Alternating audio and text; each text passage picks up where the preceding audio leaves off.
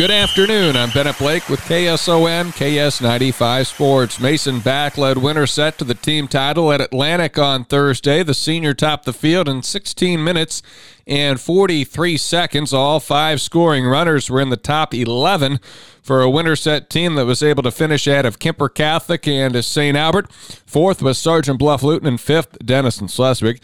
Atlantic came in sixth. They were led by Christian Thompson running nineteenth, Devon Fields twenty-seventh, Alex Sontag twenty-ninth, thirty-eighth was Tyrell Williams, and Mason McFadden fifty-fifth. Elsewhere in our immediate coverage area was the Harlan boys placing eighth, and Riverside was ninth.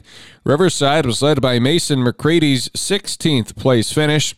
Also, Nottoway Valley was sixteenth with three hundred eighty-nine points, and Doug Berg led the Wolverines with his seventh place run. In the girls' competition, it was Earlham, the team champ, with fifty-nine points. Harlan, the runner-up, with eighty-five. Atlantic third, scoring ninety-one. Glenwood and Clarinda rounded out the top five. As far as the Atlantic runners, Claire Pellet led the way with her fifth-place run. Ava Rush came in eighth. Belle Berg, fifteenth. Mariah Huffman, thirty-first. And Katrina Williams was thirty-second. Earlham winning the team title. They had Mackenzie Harger placing third. Also for Earlham, Olivia Sperling was sixth. The individual champion was Harlan's Lindsay Sonderman. More results from all the cross-country meets from last night can be found on our sports site at western iowa today dot com. The uh, other meets included the Rolling Valley Conference meet. That was part of the Boyer Valley meet. Also at South Hamilton, A C G C ran. The Charger boys and girls both win team titles, and they had the individual girls champion with Ava Campbell, as well as the individual boys champion with Justin Reinhardt. The boys had a winning team total of thirty-one points. Reinhardt the winner. Andrew Mahaffey, fifth. Gavin Sloss was sixth. Seventh, Noah Kading. Bo Aerosmith came in twelfth. Lance Bundy was thirteenth. Also for the A C G C girls, in addition to Campbell at the front, it was an eighth-place run for Adeline Benson, Hayden Kaufman eleventh, Caitlin Schaefer fifteenth, and Kirsten Kenobi twenty-first. Charger girls' winning total was fifty-two points. Woodbine sweeping the Rolling Valley Conference meet. Addison Murdoch, the individual girls champion from Woodbine, and the Tigers had Landon Benjen win the individual boys title. For Exira E H K, their girls team was led by Ella Peterson with a tenth place run. Spartans were third in the team scoring with eighty-one points. Cam was fourth with ninety-seven. Allison South with her sixteenth place run led the Cougars. On the boys' side, Exira E H K runner-up with forty-nine. Eric Wilson was ninth. Austin Rasmussen eleventh. Jonas Lacan came in fourteenth.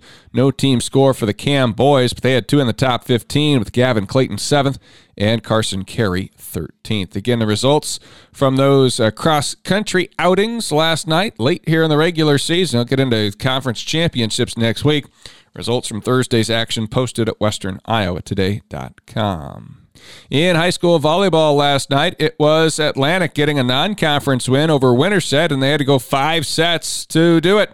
The Trojans prevail by uh, in the final set by a score of fifteen thirteen. They won sets one, three, and five to take down the Huskies last night. Riverside gets by I K M Manning in three sets, twenty-five fourteen, twenty-five eighteen, and twenty-five to six. Mac Olmstead-Mitchell had nine kills. Sophia Taylor had seven kills and two blocks. Alyssa Amdor, thirteen digs and four kills. Madison Baldwin, twelve digs. Ayla Richardson with thirty-six assists, and Ellie Henderson had six aces, five kills, and four blocks. Audubon fell short last night. The Wheelers losing in three to Logan Magnolia. Maddie Steckler, four kills, three digs, four blocks. Harlow Miller, three aces, five kills, five blocks. Maddie Nielsen had five aces, eight kills, and six digs. Audrey Jensen had eight digs, and Addie Hooker with eighteen assists and eight digs. Elsewhere last night in a volleyball, it was Nottoway Valley coming up on the short end of the stick in Pride of Iowa Conference play as they fall to Martinsdale Saint Mary's in four, twenty-five nineteen, seventeen twenty-five, twenty-five twenty-two, and twenty-five twenty-three. three. Exira E H K lost a five-set match with Woodbine, falling fifteen to twelve in the fifth. Shea Burmeister had nine kills and twenty-three digs. Jalen Peterson, seven kills, fourteen digs, five aces. Mackenzie Riley had six kills and eight digs. Haley Beaker had thirteen digs. Quinn Grubbs with eight digs and four ace serves. After dropping their first two games, the top uh, highly rated Kuemper Catholic and Woodbury Central, Logan Magnolia has won four consecutive games heading into Friday's contest against A H S T W. Coach Matt Strait says the Vikings will be a tough matchup. And they're really athletic. Um, got some aggressive kids as well, so it's a nice combination for them. Uh, been playing really well this year. You know, the, the Sternberg kids in the backfield um, are a hard matchup for us. Uh, the quarterback has really good poise in the pocket, and then throws the ball really well. And then, then his brother, um, you know, really stretches the field, um, you know, sideline to sideline with his speed. So it's a challenge.